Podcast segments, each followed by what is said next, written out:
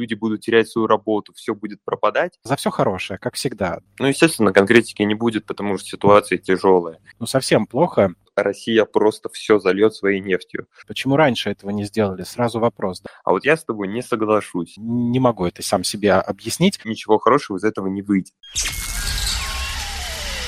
Бриф. Узнайте первыми, почему этот день войдет в историю.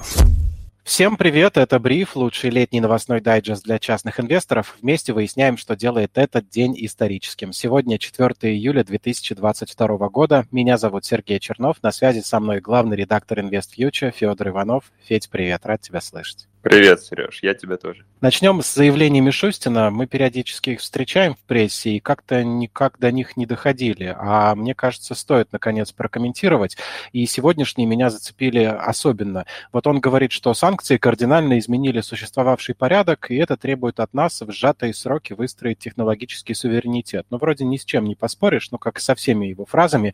Дальше он говорит, что Россия не видит себя без мощного флота, нужна глубокая локализация производства судов. Почему раньше этого не сделали? Сразу вопрос, да?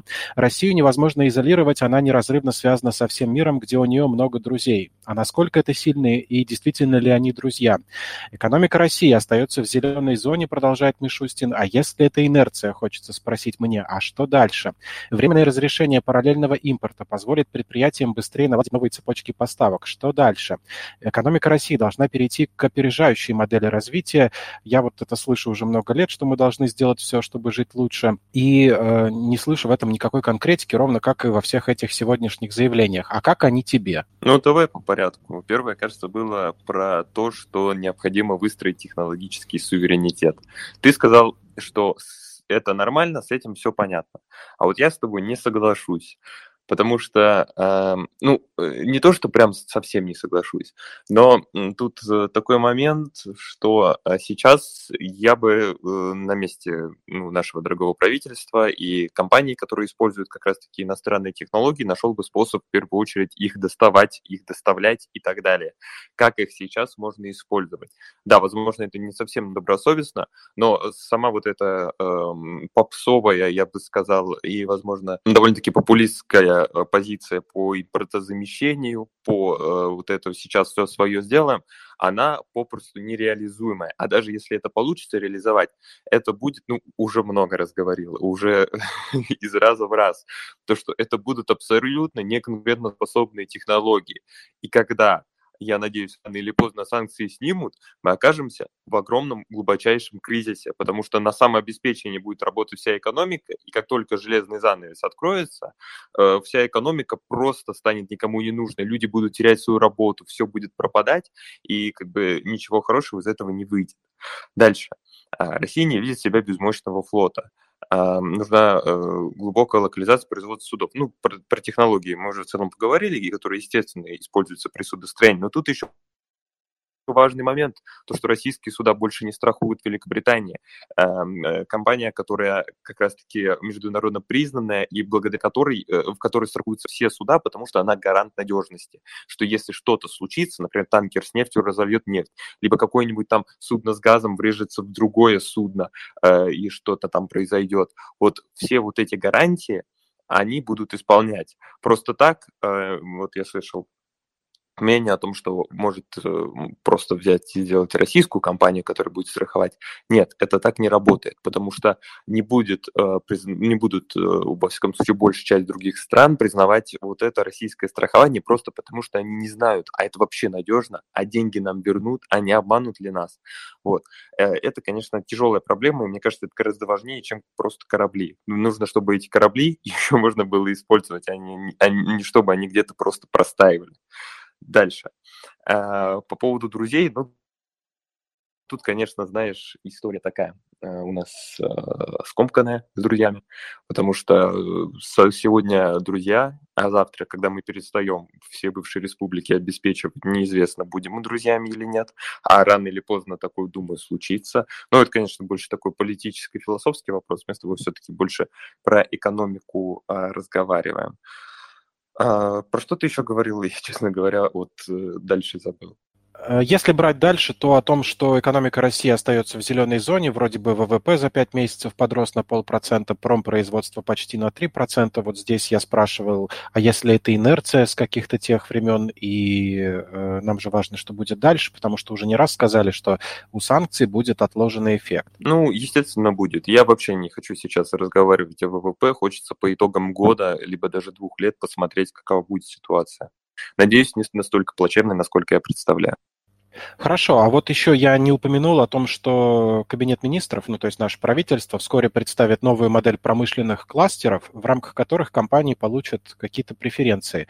Опять же, э, что меня здесь э, смущает, не сама идея, а то, как об этом говорится, какие компании, почему кластеры, неужели нельзя поддержать адресно. Ну, то есть на самом деле э, говорится за все хорошее, как всегда, да, не хватает конкретики. Вот, наверное, все, что меня волновало на самом деле. Ну, естественно, конкретики не будет, потому что ситуация тяжелая. И, естественно, сейчас огромная работа ложится на плечи правительства, и ну, все довольно-таки плохо. И э, эти проблемы нужно решать. Разумеется, что наверняка сталкиваются с проблемами при их решении, э, с проблемами э, в решениях при решении проблем. В общем-то, люблю я такие обороты. А я напоминаю тебе, что я их собираю. Да. Ну, ну, в общем-то, естественно, что позиция размытая, просто потому что конкретика будет нелицеприятной, и такое нельзя говорить. Но тут нет ничего удивительного, я думаю, так делают политики почти всех стран, когда все плохо, кажется, и нет решения проблем, приходится говорить вот такими общими, весьма размытыми фразами. Окей. А, размытых фраз сегодня было достаточно и из Европы. Там, э, во-первых, представитель Минэконом... Министерства экономики ФРГ заявил о том, что Северный поток-2 не сертифицирован и не может быть запущен. Мы много уже чего об этом потоке слышали, но интересно то, что потом написал, э, написала Bloomberg о том, что немецкие банкиры готовятся к дефолту из-за российской газовой угрозы. То есть санкции запрещают э, поставлять туда газ, но угроза, тем не менее, называется российской. И в итоге, э, что самое важное, банки Германии будут вынуждены отложить дополнительные средства для покрытия потенциального всплеска дефолтов, если страна будет отрезана от российского газа. Ну, совсем плохо немецкой экономике. Э, кредиторы очень переживают из-за плановых работ по обслуживанию Северного потока, считают, что есть очень высокие риски. И я вижу в этом огромную точку невозврата для европейской экономики, потому что, смотрите, немцы уже сами начали говорить о том, что вот он, риск банковских дефолтов, но при этом они не пересматривают свои политические принципы. И мне здесь интересно, почему они готовы так повышать ставки. Что ты об этом думаешь? Нужно об этом рассуждать не только со стороны политики. Я пока не знаю, сможет ли точно Германия заменить российский газ в ближайшие годы. Кажется, будто бы нет, но от газа она уже отказывается. Это, на самом деле, интересно в плане промышленности. То есть мы сегодня разговаривали как раз-таки с Сергеем Хистановым, и он высказал как раз-таки такую очень интересную мысль о том, что э, в моменте сырьевой рынок, он очень не, как бы сказать, не гибкий. Вот. А, но при этом со временем, естественно, они приучатся жить без российского газа. Другой вопрос, почему при, принимаются э, такие решения на скорую руку? Естественно, для того, чтобы э, подвергнуть Россию санкциям, э, можно сказать, э, наказать. И э, в данной ситуации нужно всегда помнить про именно политический фактор, про то, что в Германии правят э, политики, которым нужно переизбираться. И э, поэтому они зачастую преследуют цели как раз-таки связанные не только с э, исключительно экономической выгодой, но потому что, понятное дело, если бы Европа преследовала исключительно экономическую выгоду, она не стала бы вводить такие жесткие санкции, да и США не стали бы вводить такие жесткие санкции. Естественно, западные страны сами от них пострадали, но э, они как бы выбирают еще, э, ну, это, это вопрос не только экономики. Вот, я думаю, ты об этом, ну, ты, как и все слушатели, это понимают, и тут просто приходим к тому, что это такая политика, то есть, да, готовы на жертвы ради того, чтобы наказать Россию. На самом деле, честно говоря, как мне это представляется, где-то в Штатах, допустим, лежит компромат на всех европейских, э, на всех глав европейских государств, и его угрожают опубликовать, если они не прекратят, э, если они прекратят э, антироссийские санкции. Из-за этого они их не прекращают даже в ущерб своим странам. Ну вот не знаю, по-другому объяснить это не могу, потому что всем плохо, но как в той поговорке, нельзя назвать человека умным, если он продолжает делать то же самое, надеясь на другой результат. Вот, вот не могу это сам себе объяснить, но э, из твоего всего комментария очень мне нравится то, что ты сегодня разговаривал с Сергеем Хестановым. Осталось у тебя спросить, когда у тебя деловой завтрак с Мишустиным, и нет ли в твоем списке контактов, например, Силуановой и Набиулиной? К сожалению, пока что телефоны они мне свои не дают, но я каждый день прошу. Проси, э, как говорится, просящему да воздастся, что-то такое. Ладно, поехали дальше. Федь, слышишь э, звуки странные? Да, слышу. По-моему, это на улице что-то происходит. Возможно, да, что-то на улице, но э, если быть точнее, это кто-то пытается взломать наш сейф. В нем спрятана часть этого выпуска, и она будет доступна только при прослушивании нас в прямом эфире и в записях на подкаст-платформах. Нам важно знать, кто наши подписчики, поэтому так мы хотим мотивировать вас слушать нас на тех сервисах, где собирается полезная статистика. ВК и Телеграм ее не собирают, поэтому, чтобы узнать, что было в сейфе, переходите по ссылке в описании выпуска. Пока я говорил, кстати, сейф взломали, и в нем такая новость. Bloomberg сегодня пишет, что дисконт иранцев для китайских покупателей составил до 5 долларов за баррель.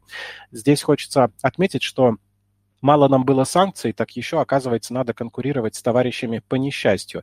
И получается, что мы э, в этой ситуации не только боремся за внимание тех немногих, кто готов у нас что-то покупать, но и оказываемся среди уже большого числа тех, кто тоже вынужден спасать свою экономику и устраивать такие вот соревнования по демпингу. А они, э, когда устраиваются ради хоть какой-то прибыли, к хорошему, мне кажется, не приведут. Как ты думаешь, Федь? Раз уж мы в сейфе сидим, я уж пошучу, что это звуки того, что мне выламывают дверь, я думал, но... Если бы тебе выламывали дверь, я был бы вынужден, наверное, объявить о том, что подкаст Бриф прекращает свое существование, потому что когда к тебе придут, сразу же отправятся и за мной. Хорошо. Вопрос так вопрос. Естественно, сейчас очень много рисков того, что цена на нефть обвалится, потому что есть, ну, сейчас, несмотря на то, что кажется, что есть э, дефицит предложения, этот дефицит, он упирается немного в другие вещи, не, ну, не в недостаточность добычи. Он упирается именно в логистические проблемы, санкционные проблемы, проблемы с объемами переработок, которые возможны на данный момент, потому что перерабатывающих мощностей не хватает. Вот. И, э, естественно, сейчас формируется пул таких стран, которые вырублены из мировой экономики, Россия и Иран туда же входят. Китай э, пользуется, естественно, своим прекрасным положением и покупает это все ну, по дешевым ценам, особенно относительно мировых. И э, я думаю, что на самом деле это абсолютно стандартная история, когда каждый зарабатывает как может в таких вот тяжелых условиях. Э, более того, сейчас же есть проблемы еще непосредственно с тем, что страны Большой Семерки хотят наложить э, ограничения на, сам, ну, на, э, на максимальную цену российской нефти, то есть чтобы она была на уровне самоокупаемости. И тут, конечно, тоже интересно будет, как все это будет реализовано, потому что, скорее всего, если такое произойдет, Россия просто все зальет своей нефтью. Э, весь мир. Э, она будет ее качать столько, что э, обрушит цены, и там, знаешь, нефть по 15-20 долларов, наверное, будут покупать везде, так или иначе. Может быть, какими-то странными путями, может быть, даже другие страны, но будут покупать. Вот. И я думаю, что сейчас, конечно, такая напряженная ситуация. Ну, почему, кажется, ну, я так пафосно сказал, что Россия может своей нефтью залить весь мир, но э, на нашей жизни это позитивно не отразится, потому что, конечно, это будет довольно-таки отчаянная мера, чтобы э, все вернулись за стол переговоров и э, сформ сформировали все на адекватном уровне. А, потому что, естественно, даже в России, во все, в России жизнь при такой низкой цене на нефть будет э, не э, радужная, потому что мы живем за счет нефти, я думаю, все это понимают. И э, ну, в мире сейчас, конечно, ну, надвигается рецессия. Если рецессия, это значит то, что спад производства и цены на энергоресурсы и так могут опуститься. В общем-то, да, это потихоньку формируется очень непростая ситуация на сырьевом рынке. Вот эта история последних, э, не хочу соврать, года, полутора, а, может даже уже двух о том, что цены на, на энергоресурсы держатся на довольно высоком уровне, она потихоньку уйдет. И это не совсем позитивно для России. Когда ты говоришь, Россия будет вынуждена залить весь мир нефтью, с одной стороны, некоторая такая гордость возникает, да, что мы на это способны, с другой стороны, хочется спросить, какие последствия это может иметь для нас, потому что увеличение предложения приведет к тому, что она будет ну, очень дешевой, да, а это уже вопрос наполнения нашего бюджета. Но э, если не хочешь, мы не будем в сотый раз уже это комментировать. Я просто еще хотел бы отметить, что как э, по содержанию, так и по формулировке вот это вот э, залить всю планету нефтью тянет на описание какого-то нового ролика от всемирно известной киностудии Brothers. Перейдем к другим новостям, которые тоже несколько, так скажем, касаются этой темы. Годовое собрание акционеров «Магнита» сегодня не состоялось из-за отсутствия необходимого количества участников. А по поводу дивидендов отметились Магнитогорский металлургический комбинат, который не будет их выплачивать. Такие же новости от Фосагра, Аэрофлота, застройщика ПИК, Совкомфлота и Ютейр, а также от Якутской топливной энергетической компании. А вот акционеры Башнефти одобрили дивиденды за прошлый год 117 рублей 29 копеек на акцию. Дивидендная доходность по обычным акциям около 10%. До 11 июля нужно их купить. Я вот получаю дивиденды каждый день. Вы спросите, как? Я просто инвестирую время в бриф и каждый будний вечер становлюсь становлюсь умнее, потому что в моем портфеле всегда самая грамотная аналитика. Производство главного редактора InvestFuture Федора Иванова. Федь, спасибо, что зашел. Спасибо тебе, самый внимательный и приятный слушатель и ведущий Сергей Чернов. Слушайте бриф, читайте if News, лучшая телеграм-медиа для частных инвесторов. Хорошего всем настроения.